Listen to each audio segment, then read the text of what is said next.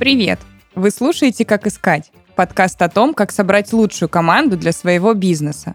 Этот подкаст мы делаем в студии Red Barn. Меня зовут Анастасия Серебренникова, и я HR-директор крупного облачного сервиса. Каждый выпуск ко мне в студию приходят специалисты из крупных компаний. Вместе мы обсуждаем востребованные профессии и рабочие способы по поиску лучших кадров на рынке. Партнер этого сезона – компания HT Lab.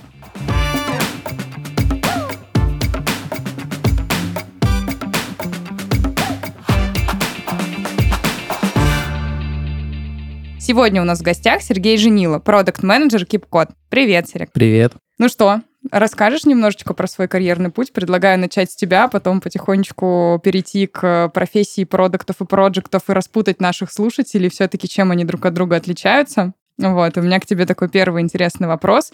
А, расскажи, пожалуйста, про свой карьерный путь и чем вообще ты занимаешься в компании KeepCode. Все началось э, с компании Thunder. Это всеми любимые сеть магазинов «Магнит».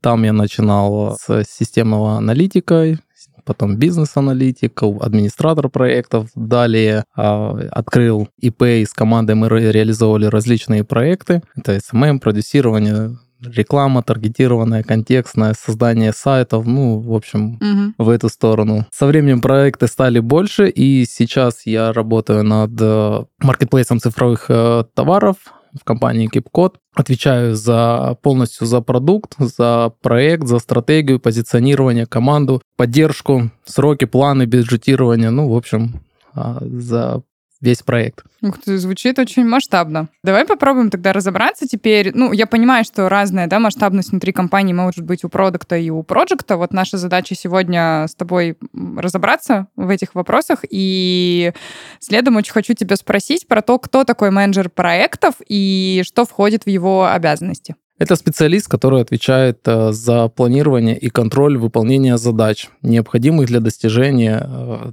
целей проекта, бизнеса. Круто, спасибо. четко, четко и по делу. А какими софт и хард скиллами должен обладать сотрудник, работающий на позиции проект менеджера Интересный вопрос. Хард скиллы. Ну, прежде всего, это планирование и управление ресурсами проекта, угу.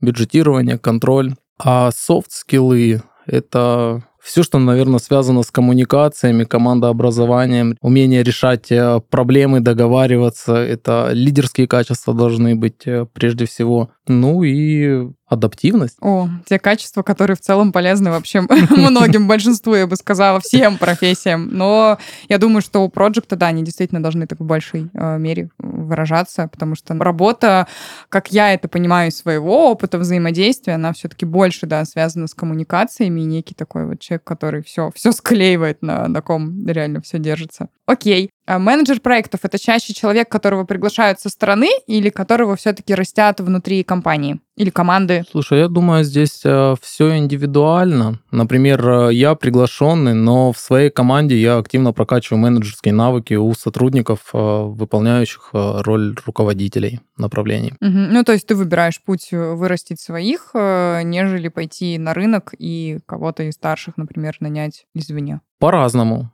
по-разному. Просто сценарий с пойти на рынок и нанять, он, в принципе, понятный и очевидный, а с тем, чтобы вырастить внутри команды, это уже совсем другой расклад. Это ну, уже надо... другой кейс, да. Надо уже, чтобы и человек хотел расти, и двигаться, и чтобы у него желание было, ответственность. Ну, и ты сам прокачиваешься, и человека прокачиваешь, и бренд компании отчасти тоже прокачиваешь тем самым, чтобы люди э, не выросли с тобой, да, и не ушли в какую-то другую компанию, а продолжали все-таки расти вместе с тобой, с командой, с компанией и оставались. А как выглядит карьерный путь проекта в компании? С какой должности обычно можно начать свой путь в проекты? Тоже все очень индивидуально.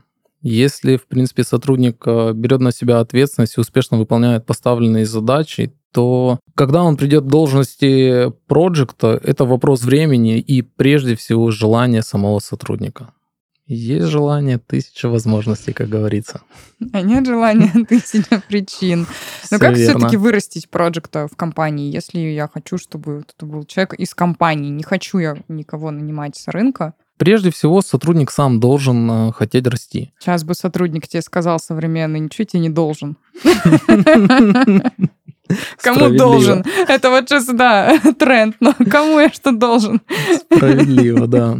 Ну, мы же сейчас говорим о том, а, ну, что ну, целом, идеальный да. сценарий, когда да, человек да. все же хочет расти, развиваться, а не просто приходит на работу 5-2, отсидеть э, до 6 и уйти домой. До обеда, да. Да. да, мы говорим про вот такой сценарий. И к этому, конечно же, нужно подталкивать со стороны руководителей, нужно объяснять, э, четко вырисовывать и проговаривать, что он получит от этой должности, какие э, перспективы у него будут, какая его выгода непосредственно. Дальше целенаправленно прокачивать скиллы, которые необходимы ему для достижения этой цели, для получения этой профессии, роли. А как это происходит? Э, ты понимаешь, что тебе нужен, э, например, проект или кто-то вообще старший в команде, и ты как-то сам смотришь на всех своих ребят и там интуитивно понимаешь, э, ну и вообще, да, учитывая твой опыт работы, взаимодействия с этими людьми, кого бы ты мог вырастить, потом ты целенаправленно идешь к человеку, говоришь, смотри, есть такая возможность, не хватает вот таких-то, таких-то скиллов, и дальше ты уже смотришь, загорелись ли у него глаза вообще на всю эту идею, и как он на это смотрит, и вы начинаете прокачивать, как это происходит? В принципе, да, очень похоже. Я считаю, что с сотрудниками нужно общаться. Общаться непосредственно через рот, словами, mm-hmm. говорить, спрашивать прежде всего, что они хотят. Это очень важный момент, а, спросить человека, что он хочет. Дальше ты либо подсвечиваешь, либо даешь ему то, что он хочет, и если вы сходитесь и мыслите в одном ключе, вы движетесь в одном направлении в своих мыслях, и вы понимаете, что в рамках этой задачи, проекта вы одинаково мыслите и можете друг на друга положиться, ну, по крайней мере, я на сотрудника, угу. вот, мы начинаем прорабатывать э, сценарий того, чего не хватает чего не хватает, чтобы лучше подтянуть. Я подбираю для него задачи, где он может себя проявить. Понимаем, что с этими задачами, как вот это их справляется. Дальше пытаемся сделать их аналогичные задачи лучше. А есть различные обучения всевозможные при необходимости, дополнительно проходим. Также в нашей компании э, есть такой инструмент, как э, индивидуальный план развития, когда сотрудника несколько раз в год э, он проходит некую аттестацию, угу. где определяются его навыки, скиллы, делается срез по результатам его работы, и по результатам этого процесса определяются дальнейшие шаги развития к следующему ИПРу, так называемому, mm. к следующей точке контроля. А, ну то есть некий грейд, на котором сейчас находится сотрудник, и что нужно сделать, чтобы переместиться на следующий уровень? Правильно? Да, да, именно так. И в рамках этих, э, этого ИПР есть как практические задачи, как, так и теоретические. Зачастую мы направляем сотрудников, э, находим э, либо я, либо они сами, либо нам HR-отдел находит какие-то образовательные курсы, всевозможные мероприятия, спец, ну, угу. узкоспециализированные для специалистов, тех, которых мы растим. И если сотрудник э, имеет желание расти, развиваться, то, как говорится, ему все карты в руки, мы для него все, все для этого сделаем. Ага. А у тебя большая команда? У меня около 15 человек. Всю свою команду, э, я имею сейчас в виду сотрудников, которые занимают старшие роли, например, там менеджерят что-то или управляют какой-то тоже там мини своей командой.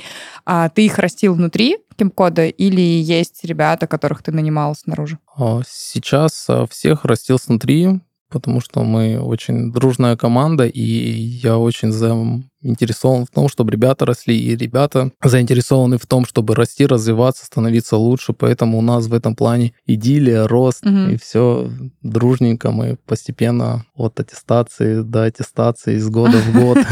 Аттестации до аттестации. Да.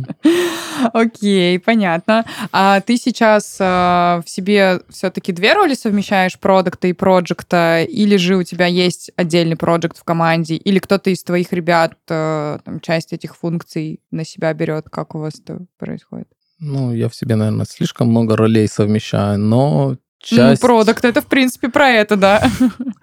Да, и продукт, и проект, но стараюсь определенные задачи делегировать на парней, потому что мы уже с ними достаточно большой путь прошли, мы развивались, э, к этому шли, они там проходили обучение, и часть задач э, своих я стараюсь э, делегировать, выстраивая новые процессы, новые угу. активности внутри команды, точки контроля, давать парням а, возможность придумать какие-то идеи свои, мысли воплотить в реальность, я им помогаю, способствую в этом. А разрешается у вас ошибаться? Вот я все чаще с HR э, обсуждаю эту тему, да, но это зависит еще от корпоративной культуры компании. В каких-то компаниях, например, вот прям говорят, э, сотруд... ну, руководитель, да, грубо говоря, прибежит и сразу настучит по шапке и скажет, нет, не делай так, ты же сейчас упадешь, ты же сейчас ошибешься. А есть компании, в которых культура позволяет сотруднику на своем опыте, да, пройти, ну, вот, то есть мы где-то научились, но нам же нужно своим э, опытным путем пройти все все это, и чтобы это максимально закрепилось в голове. Иногда мы ошибаемся. Я, например, вообще убеждена, что большая часть э, моей вот карьеры, да, которая прям такая э, суперпродуктивная, она вот, блин, была на ошибках. Нифига не на э, лучших кейсов, не, не, не best practice. ни разу. А когда я ошибалась, больно падала, но меня никто за это не бил по голове, как бы я просто встала, отряхнулась и такая, больше так делать не буду. И больше так не делала и делала как надо. Ошибаться допускается, можно, это абсолютно нормально. Главное, чтобы одни и те же ошибки не повторялись. О, это это сто процентов. Главное, чтобы они не повторялись, да, потому что если это превращается в тенденцию, наверное, да, приходится задуматься о том, а тому ли человеку я вообще делегировал часть своих задач. Да, тут согласна. А давай немножко про найм поговорим. А, если мы все-таки вот говорим про найм готового специалиста э, со стороны, на что HR нужно обратить внимание в резюме? Так, чтобы, например, вот представим, да, ты ищешь проекта в свою команду. Ну вот ты не распределил по своей команде, тебе нужен прям полноценный проект, полноценная такая боевая единица, именно проект менеджер а на что бы ты хотел, чтобы HR обращал первое э, свое внимание в резюме, чтобы к тебе уже приходили более релевантные кандидаты? Ну, прежде всего, это на достижение кандидата. Какие у него были достижения в проекте, то есть э, непосредственно практический опыт. Ну и очень важно софт-скиллы, коммуникации. Любой проект, продукт, э, я считаю, что это человек, у которого должны быть очень хорошо развиты, прокачанные коммуникации, коммуникативные навыки. Согласна. А какие, например, могут быть достижения у проекта? У продукта мне понятно. То есть продукт это такой мини-SEO, да, мини-генеральный директор, который управляет продуктом, там понятно. По факту у тебя бизнес и бизнес-показатели. А у проекта какие могут быть результаты? На что важно смотреть HR? Достижения, а результаты оптимизации определенных а, процессов, допустим, внутри разработки какие-то, mm-hmm. либо процессы взаимодействия между определенными командами, создание, например, регламента э, проекта, в котором прописываются определенные э, задачи, действия, должности и процессы внутри. Ну, что-то что-то в этом духе. Угу, супер, спасибо. А, смотри, вот популярные образовательные платформы предлагают курсы для тех, кто хочет стать проектами. Даже в университетах уже появляются такие программы. Насколько важно, чтобы у кандидата за плечами было именно профильное образование? Дает ли это вообще какое-то конкурентное преимущество на собеседовании? Это точно будет плюсом, но намного важнее практический опыт и скиллы каждого кандидата. Угу. Ну, то есть, скорее, да, если там будет какое-то супер профильное образование и год опыта, и не будет профильного образования, и, например, 2-3 года опыта, ты выберешь второго кандидата как раз, у которого больше опыта именно профильного. Да, именно опыт. Окей. Насколько важно, чтобы кандидат обладал именно опытом работы проектом? Вот. И реально ли человеку попасть все-таки без а, опыта? проекта именно на эту позицию? Думаю, что да, реально, вполне, потому что Project, это уже, знаешь... А, ну, ты же сам вырос, да, когда-то в Project и тоже пришел с другой позиции. Да, что-то на современном, допустим, какой-нибудь условный начальник отдела из госструктур, он э, также может иметь э, аналогичные проекту прокачанные харды, скиллы и опыт работы, управления командой, отделом, э, которые сопоставимы с скиллами кандидата проекта. Поэтому, да, вполне реально. Угу. А по твоему опыту, было ли что-то вообще в твоей, в твоей жизни, когда ты видел, как человек вырос именно в проекта? Не как у тебя в команде, да, когда ты распределяешь эти функции, а вот именно на твоих глазах кто-то вырос в проекта, и очень интересно, кем он, кем он до этого был. Может, в Кипкоде были у вас такие кейсы, когда ребята росли в проектов? Ну, на моих глазах так сразу не вспомню, но есть точно множество различных э, кейсов, примеров, э, о которых я слышал на различных конференциях. Ребята рассказывали, делились своих опытом, э, либо ютубчик.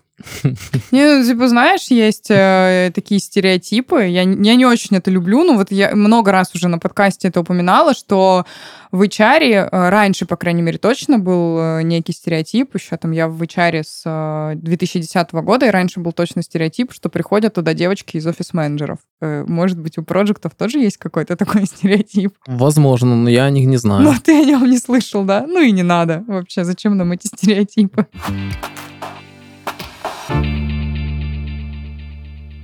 Мы уже достаточно подробно поговорили о профессии менеджера проектов и о том, как важно при выборе человека на эту должность учитывать его профессиональные компетенции и опыт. А что еще необходимо знать и понимать HR-специалисту о кандидате на эту позицию, нам расскажет эксперт в области оценки персонала, ментор, коуч, директор по развитию бизнеса HT Lab Елена Воскресенская.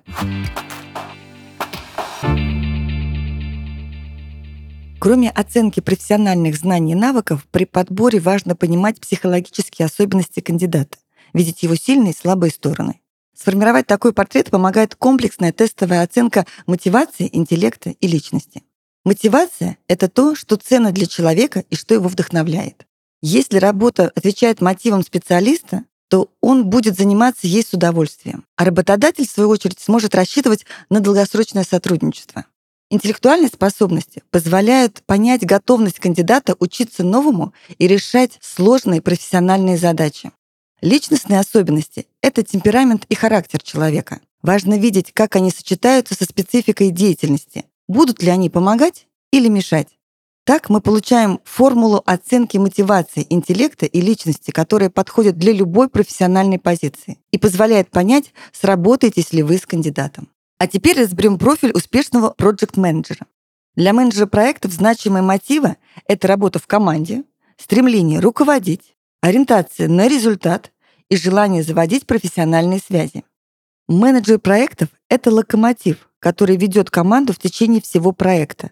И чтобы все получилось, ему нужно эту команду собрать, грамотно выстроить рабочий процесс и привлечь нужные ресурсы. Все перечисленное отнимает много энергии. Без мотивации к этой деятельности будет сложно создать успешный проект и при этом не выгореть.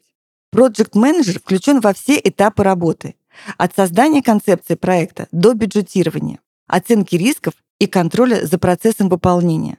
Чтобы справиться с такими разноплановыми обязанностями, нужны аналитические способности, внимательность, любознательность и умение делегировать задачи. Менеджер проектов, по сути, мост между заказчиком и командой. В плане личности здесь необходимы общительность, активность, ответственность и готовность к многозадачности. Все эти качества помогают менеджеру вытаскивать нужную информацию из заказчика, быстро и точно передавать ее команде и следить за сроками. С нами была Елена Воскресенская, ментор, коуч, директор по развитию бизнеса HT Lab. Она рассказала, как оценка мотивации, интеллекта и личности позволяет найти лучшего специалиста, человека, который быстро и легко встроится в команду, сможет ее усилить и повысить эффективность бизнеса. HT Lab или лаборатория гуманитарной технологии — это помощник любого HR-специалиста. Уже более 30 лет компания предлагает готовые психологические тесты для выявления потенциала кандидатов и оказывает услуги независимой оценки соискателей и сотрудников заказчика. Переходите по ссылке в описании подкаста и узнайте, как сделать свою компанию успешнее, а сотрудников счастливее.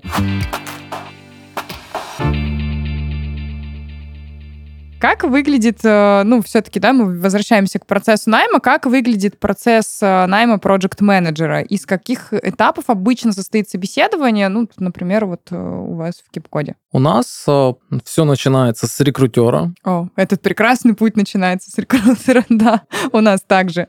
Да, затем собеседование с HR, непосредственным руководителем. Это все в один этап происходит в один день? По-разному. Или разбиваете? Бывает, разбивают, бывает э, в один день. Бывают даже случаи, ну, насчет проекта не знаю, но точно знаю, случаи бывают, что и с некоторыми членами команды могут сразу познакомить э, потенциального кандидата, в зависимости mm-hmm. от э, задач, с которыми ему предстоит работать. Точно могут дать какое-нибудь тестовое задание. В принципе, все. Но чаще всего все-таки у вас там это два-три этапа. Я имею в виду по дням. Там, к чему готовиться людям, которые хотят попасть Слушай, в команду? ну, опять же, все очень индивидуально по дням. Кому-то может быть удобно через день там встретиться, кому-то дали задание, и это задание может там соискателя там два дня занять. Поэтому я думаю, что Угу. Если уже кандидат, э, допустим, потенциальный кандидат готов, но это может там до недели занять. Плюс потом еще время на то, чтобы его вывести, оформить, ну вот эти все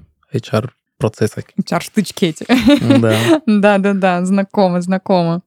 А что самое сложное в поиске и найме менеджера проектов, и как вообще можно решить эти сложности, если они есть? Думаю, что найти толкового, с которым произойдет, так сказать, матч, mm-hmm который поймет э, твой продукт, продукт бизнеса и будет получать кайф от него, гореть им. Наверное, вот это самое сложное найти такого человека. Согласна, но снова, да, вот звучит как э, супер универсальный совет, который не только проектов э, касается в целом любой должности. Ну, я абсолютно, да, согласна. Я к тому, что стоит вообще так, так думать про всех. А какие, например, у продукта могут быть э, законченные проекты и достижения, которые он может отобразить в резюме, и вот они прям сыпанут взгляд рекрутера, и он поймет, что это то, что нужно, надо срочно показывать. Ну, если NDA не запрещено... Ключевое, как я это люблю.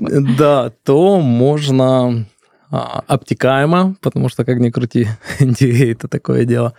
А вот, а, рассказать о каких-то показателях, ну, допустим, количественно-качественно, там, в сколько-то раз увеличили там, продажи, за такой-то срок а, запустили MVP, в рамках там 10 человек сделали продукт, которым там пользуются там миллионы. Угу. Ну, что-то в таком духе.